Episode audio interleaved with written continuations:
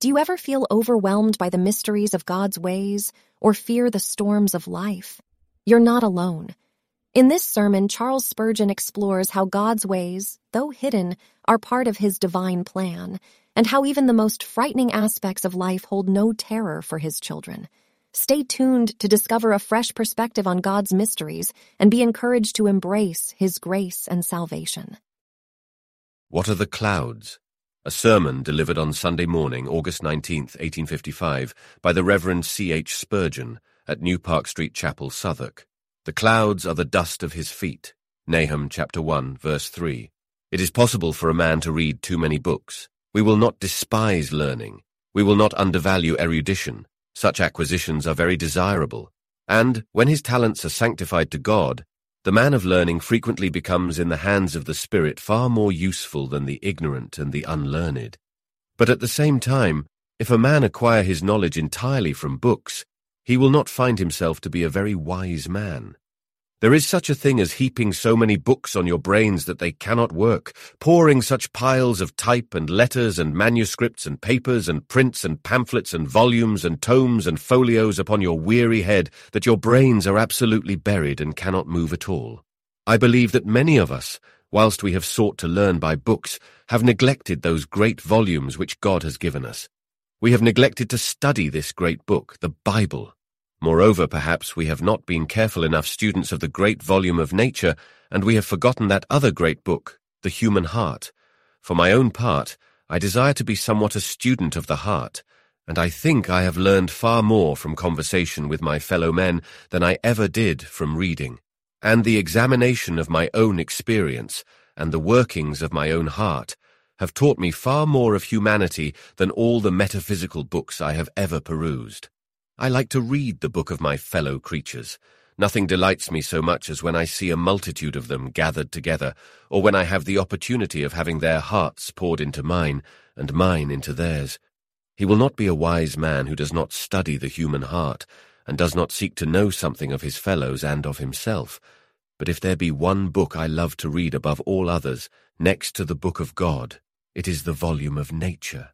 I care not what letters they are that I read, whether they be the golden spellings of the name of God up yonder in the stars, or whether I read in rougher lines his name printed on the rolling floods, or see it hieroglyphed in the huge mountain, the dashing cataract, or the waving forest. Wherever I look abroad in nature, I love to discern my father's name spelled out in living characters. And if we had any fields a little greener than Moorfields, Smithfield, and Spa Fields, I would do as Isaac did, go into the fields at eventide and muse and meditate upon the God of nature. I thought in the cool of last evening I would muse with my God by his Holy Spirit and see what message he would give me. There I sat and watched the clouds and learned a lesson in the great hall of Nature's College. The first thought that struck me was this, as I saw the white clouds rolling in the sky, Soon shall I see my Saviour mounted on a great white throne, riding on the clouds of heaven to call men to judgment. My imagination could easily picture the scene, when the quick and the dead should stand before his great white throne and should hear his voice pronounce their changeless destiny. I remembered moreover that text in the Proverbs, He that observeth the wind shall not sow, and he that regardeth the clouds shall not reap. I thought how many a time myself and my brother ministers have regarded the clouds, we have listened to the voice of prudence and of caution. We have regarded the clouds. We have stopped when we ought to have been sowing, because we were afraid of the multitude, or we refused to reap and take in the people into our churches, because some good brother thought we were too hasty about the matter. I rose up and thought to myself, I will regard neither the clouds nor the winds, but when the wind blows a hurricane, I will throw the seed with my hands, if peradventure the tempest may waft it further still, and when the clouds are thick, still I will reap, and rest assured that God will preserve his own wheat, whether I gather it under clouds or in the sunshine. And then, when I sat there musing upon God, thoughts struck me as the clouds careered along the skies, thoughts which I must give to you this morning. I trust they were somewhat for my own instruction, and possibly they may be for yours. The clouds are the dust of his feet. Well, the first remark I make upon this shall be, the way of God is generally a hidden one. This we gather from the text by regarding the connection, The Lord hath his way in the whirlwind and in the storm, and the clouds are the dust of his feet. When God works his wonders, he always conceals himself. Even the motion of his feet causes clouds to arise, and if these clouds are but the dust of his feet, how deep must be that dense darkness which veils the brow of the Eternal? If the small dust which he causes is of equal magnitude with our clouds, if we can find no other figure to image the dust of his feet than the clouds of heaven, then how obscure must be the motions of the Eternal One, how hidden and how shrouded in darkness. This great truth suggested by the text is well borne out by facts. The ways of God are hidden ones. Cowper did not say amiss when he sang, He plants his footsteps in the sea and rides upon the storm. His footsteps cannot be seen, for planted on the sea, the next wave washes them out, and placed in the storm, rioting as the air then is, every impression of his chariot wheels is soon erased. Look at God, and at whatever he has deigned to do, and you will always see him to have been a hidden God. He has concealed himself, and all his ways have been veiled in the strictest mystery. Consider his works of salvation. How did he hide himself when he determined to save mankind? He did not manifestly reveal himself to our forefathers. He gave them simply one dim lamp of prophecy, which shone in words like these, The seed of the woman shall bruise the serpent's head. And for four thousand years God concealed his Son in mystery, and no one understood what the Son of God was to be. The smoking incense beclouded their eyes, and while it showed something of Jesus, it did hide far more. The burning victim sent its smoke up towards the sky, and it was only through the dim mists of the sacrifice that the pious Jew could see the Saviour. Angels themselves, we are told, desired to look into the mysteries of redemption, yet though they stood with their eyes intently fixed upon it, until the hour when redemption developed itself on Calvary, not a single angel could understand it. The profoundest sage might have sought to find out how God could be just and yet the justifier of the ungodly, but he would have failed in his investigations. The most intensely devout man might meditate, with the help of that portion of God's Spirit which was then given to the prophets on this mighty subject, and he could not have discovered what the mystery of godliness was. God manifest in the flesh. God marched in clouds, he walked in the whirlwinds. He did not deign to tell the world what he was about to do, for it is his plan to gird himself in darkness, and the clouds are the dust of his feet. Ah, and so it always has been in providence as well as grace. God never condescends to make things very plain to his creatures. He always does rightly, and therefore he wants his people always to believe that he does rightly. But if he showed them that he did so, there would be no room for their faith. Turn your eye along the page of history and see how mysterious God's dealings have been. Who would conceive that a Joseph sold into Egypt would be the means of redeeming a whole people from famine? Who would suppose that when an enemy should come upon the land, it should be after all but the means of bringing glory to God? Who could imagine that a harlot's blood should mingle with the genealogy from which came the great Messiah, the Shiloh of Israel? Who could have guessed, much less could have compassed, the mighty scheme of God. Providence has always been a hidden thing. Deep in unfathomable minds of never-failing skill, he treasures up his bright designs and works his sovereign will. And yet, beloved, you and I are always wanting to know what God is about. There is a war in the Crimea. We have had some great disasters at Sebastopol, and we are turning over the papers and saying, whatever is God doing here? What did he do in the last war? What was the benefit of it? We see that even Napoleon was the means of doing good, for he broke down the aristocracy and made all monarchs respect for the future, the power, and the rights of the people. We see what was the result even of that dread hurricane, that it swept away a pestilence which would have devoured full many more. But we ask, what is God doing with this world? We want to know what will be the consequences. Suppose we should humble Russia, where would it end? Can Turkey be maintained as a separate kingdom? And 10,000 other questions arise. Beloved, I always think, let the potsherds strive with the potsherds of the earth, and, as a good old friend of mine says, let them crack themselves too if they like. We will not interfere. If the potsherds will go smashing one another, why then they must. We pray that old England may come off the safest of them all, but we are not much concerned to know the result. We believe that this war, as well as everything else, will have a beneficial tendency. We cannot see in history that this world ever went a step backwards. God is ever moving it in its orbit, and it has always progressed even when it seemed retrograding. Or perhaps you are not agitated about providence in a nation. You believe that there God does hide himself. But then there are matters concerning yourself, which you long to see explained. When I was in Glasgow, I went over an immense foundry, one of the largest in Scotland. Stay with us. We'll be right back. Pause for a moment, dear listener. Have you ever pondered the timeless truths that lie within Charles Spurgeon's sermons? Charles Spurgeon, the Prince of Preachers, delivered over 3,000 sermons in his lifetime. Each one is a treasure trove of wisdom, holding messages that have the power to transform lives even today. Imagine a world where every single one of these sermons is brought to life, accessible to anyone, anywhere, at any time.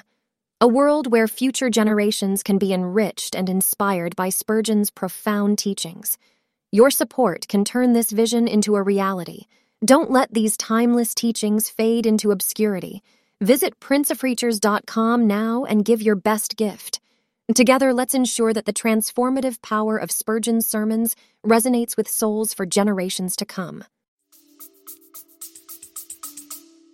And there I saw a very powerful steam engine which worked all the machinery in the entire building. I saw in that foundry such numberless wheels running round, some one way and some another, I could not make out what on earth they were all about. But I dare say, if my head had been a little wiser, and I'd been taught a little more of mechanics, I might have understood what every wheel was doing, though really they seemed only a mass of wheels, very busy running round and doing nothing. They were all, however, working at something, and if I had stopped and asked, What is that wheel doing? a mechanic may have said, It turns another wheel. Well, and what is that wheel doing? There is another wheel dependent upon that, and that again is dependent on another. Then, at last, he would have taken me and said, This is what the whole machinery is doing. Some ponderous bar of iron, perhaps, being grooved and cut, shaped and polished. This is what all the wheels are effecting but I cannot tell separately what each wheel is doing. All things are working together for good, but what the things separately are doing, it would be impossible to explain. Yet you, child of Adam, with your finite intellect, are continually stopping to ask, Why is this? The child lies dead in the cradle. Wherefore was infancy snatched away? O ruthless death, could you not reap ripe corn? Why snatch the rosebud? Would not a chaplet of withered leaves become you better than these tender blossoms? Or you are demanding of Providence, why have you taken away my property? Was I not left by a parent well-to-do, and some ravenous leech has swept all my substance away? It is all gone. Why this, O God? Why not punish the unjust? Why should the innocent be allowed thus to suffer? Why am I to be bereft of my all? Says another, I launched into a business that was fair and honourable. I intended, if God had prospered me, to devote my wealth to him. I am poor. My business never prospers. Lord, why is this? And another says, Here I am toiling from morning till night, and all I do I cannot extricate myself from my business, which takes me off so much from religion. I would fain live on less if I had more time to serve my God. Ah, finite one, do you ask God to explain these things to you? I tell you, God will not do it, and God cannot do it. For this reason, you are not capable of understanding it. Should the emmet ask the eagle wherefore it dasheth aloft in the skies? Shall Leviathan be questioned by a minnow? These creatures might explain their motions to creatures, but the omnipotent Creator, the uncreated Eternal, cannot well explain himself to mortals whom he has created. We cannot understand him. It is enough for us to know that his way always must be in darkness, and that we must never expect to see much in this world. This second thought is, Great things with us are little things with God. What great things clouds are to us! There we see them sweeping along the skies. Then they rapidly increase till the whole firmament gathereth blackness, and a dark shadow is cast upon the world. We foresee the coming storm, and we tremble at the mountains of cloud, for they are great. Great things are they. Nay, they are only the dust of God's feet. The greatest cloud that ever swept the face of the firmament was but one single particle of dust starting from the feet of the Almighty Jehovah. When clouds roll over clouds, and the storm is very terrible, It is but the chariot of God as it speeds along the heavens, raising a little dust around him. The clouds are the dust of his feet. Oh, could you grasp this idea, my friends? Or had I words in which to put it into your souls, I am sure you would sit down in solemn awe of that great God who is our Father, or who will be our judge. Consider that the greatest things with man are little things with God. We call the mountains great, but what are they? They are but the small dust of the balance. We call the nations great, and we speak of mighty empires, but the nations before him are but as a drop in the bucket. We call the islands great and talk of ours boastingly. He takes up the islands as a very little thing. We speak of great men and of mighty. The inhabitants of the earth in his sight are but as grasshoppers. We talk of ponderous orbs moving millions of miles from us. In God's sight, they are but little atoms dancing up and down in the sunbeam of existence. Compared with God, there is nothing great. True, there are some things which are little with man that are great with God. Such are our sins, which we call little, but which are great with him, and his mercies, which we sometimes think are little, he knows are very great mercies towards such great sinners as we are. Things which we reckon great are very little with God. If you knew what God thought of our talk sometimes, you would be surprised at yourselves. We have some great trouble. We go burdened with it, saying, O Lord God, what a great trouble I am burdened with. Why, methinks, God might smile at us, as we do sometimes at a little child who takes up a load too heavy for it, but which you could hold between your fingers, and staggers and says, Father, what a weight I am carrying. So there are people who stagger under the great trouble which they think they are bearing. Great beloved, there are no great troubles at all. The clouds are the dust of his feet. If you would but so consider them, the greatest things with you are but little things with God. Suppose now that you had all the troubles of all the people in the world, that they all came pouring on your devoted head. What are cataracts of trouble to God? Drops in the bucket. What are whole mountains of grief to him? Why, he takes up the mountains as the dust of the balance, and he can easily remove your trials. Sit not down then, thou son of weariness and want, and say, My troubles are too great. Hear the voice of mercy. Cast your burden on the Lord, and he will sustain you. He will never suffer the righteous to be moved. You shall hear two Christians talk. One of them will say, Oh, my troubles and trials and sorrows, they are so great I can hardly sustain them. I do not know how to support my afflictions from day to day. The other says, Ah, my troubles and trials are not less severe, but nevertheless they have been less than nothing. I could laugh at impossibilities and say, They shall be done. What is the reason of the difference between these men? The secret is that one of them carried his troubles, and the other did not. It does not matter to a porter how heavy a load may be if he can find another to carry it all for him. But if he is to carry it all himself, of course he does not like a heavy load. So one man bears his troubles himself and gets his back nearly broken, but the other cast his troubles on the Lord. Ah, it does not matter how heavy troubles are if you can cast them on the Lord. The heavier they are, so much the better, for the more you have got rid of, and the more there is laid upon the rock. Never be afraid of troubles, however heavy they are. God's eternal shoulders can bear them. He, whose omnipotence is testified by revolving planets, and systems of enormous worlds can well sustain you?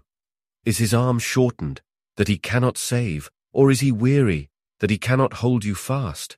Your troubles are nothing to God, for the very clouds are the dust of his feet.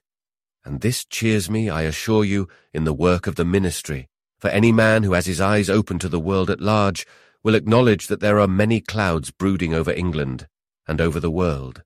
I received lately a letter from a gentleman at Hull in which he tells me that he sympathizes with my views concerning the condition of the Church at large. I do not know whether Christendom was ever worse off than it is now. At any rate, I pray God it never may be. Read the account of the condition of the Suffolk churches where the gospel is somewhat flourishing, and you will be surprised to find that they have had scarcely any increase at all in the year. So you may go from church to church and find scarcely any that are growing. Here and there a chapel is filled with people. Here and there you find an earnest minister, here and there an increasing church, here and there a good prayer meeting, but these are only like green spots. Wherever I have gone through England, I have been always grieved to see how the glory of Zion is under a cloud, how the precious saints of Zion, comparable to fine gold, have become like earthen pitchers, the work of the hands of the potter.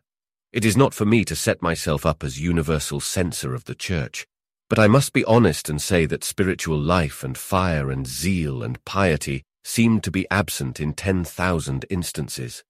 We have abundance of agencies, we have good mechanism, but the church nowadays is very much like a large steam engine, without any fire, without any hot water in the boiler, without any steam.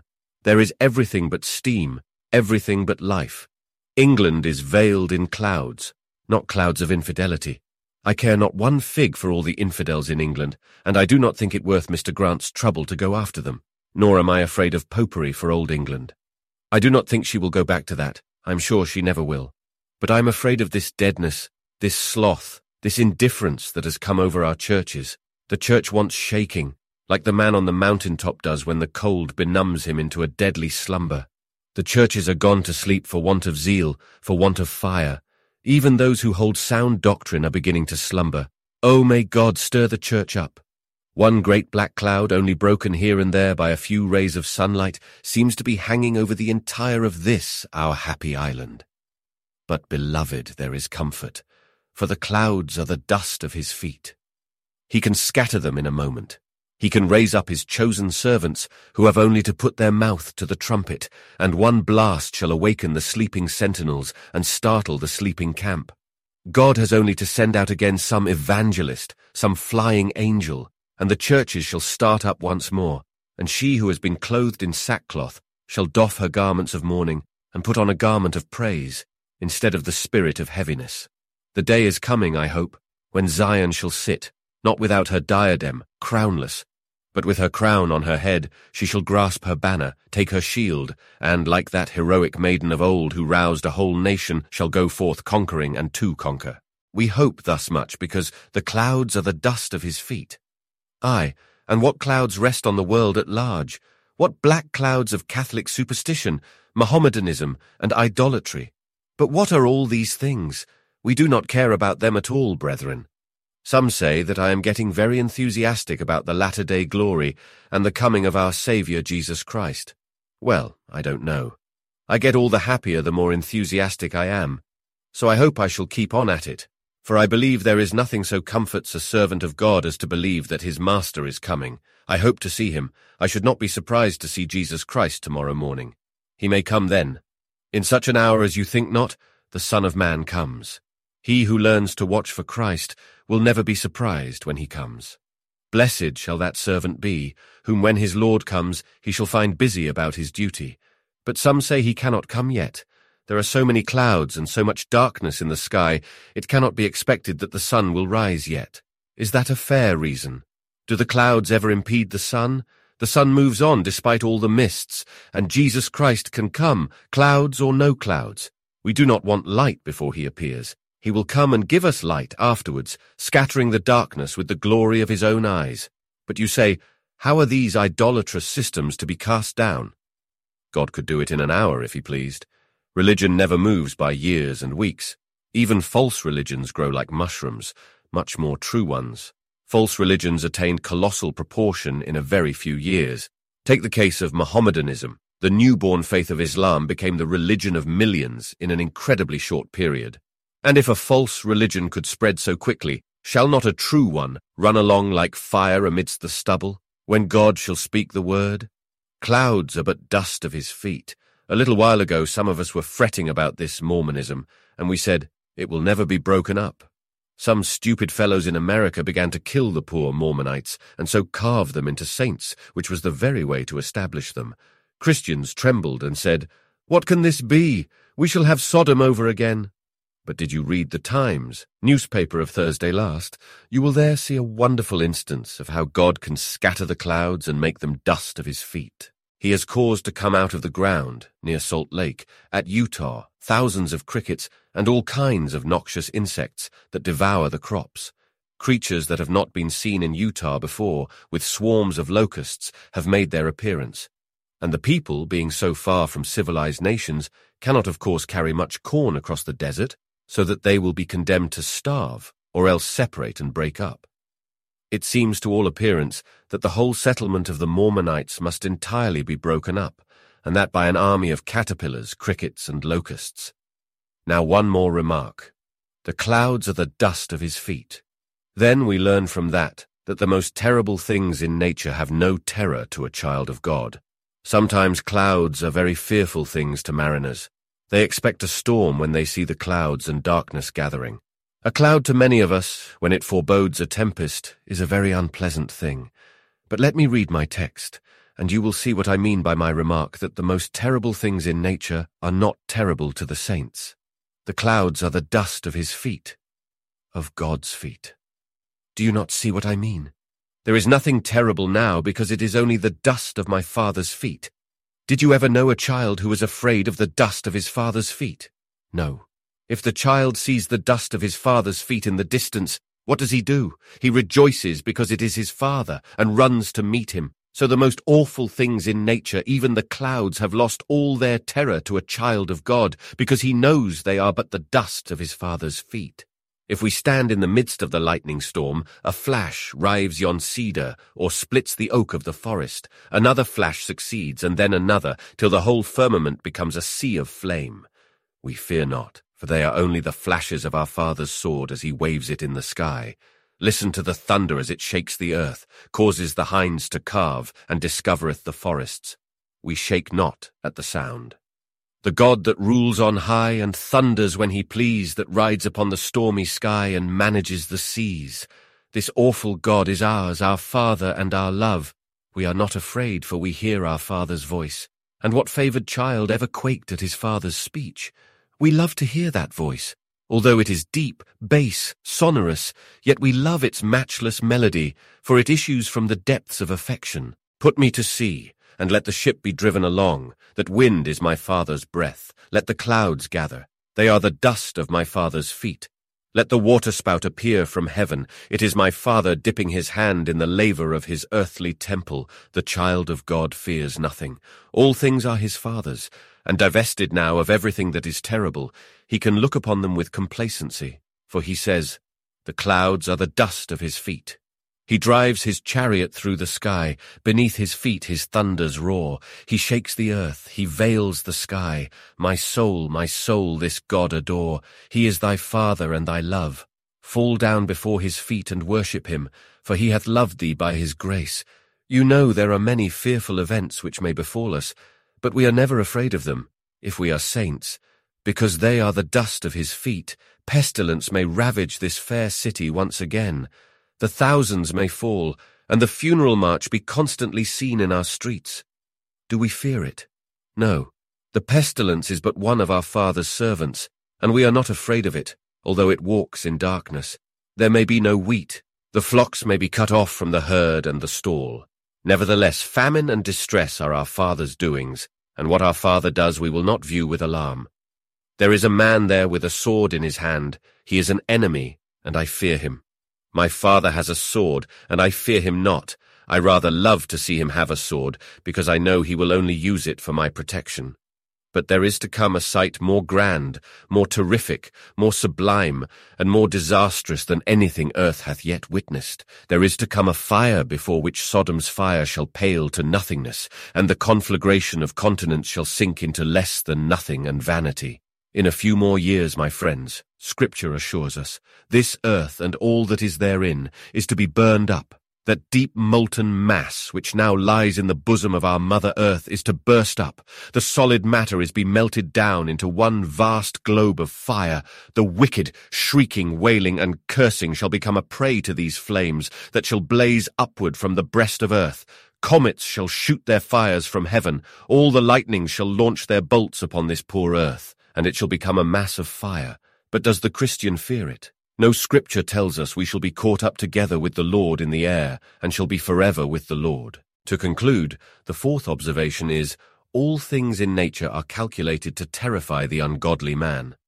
Ungodly men and women now present in this place of worship, it is a very solemn fact that you are at enmity with God, that having sinned against God, God is angry with you, not angry with you today, but angry with you every day, angry with you every hour and every moment.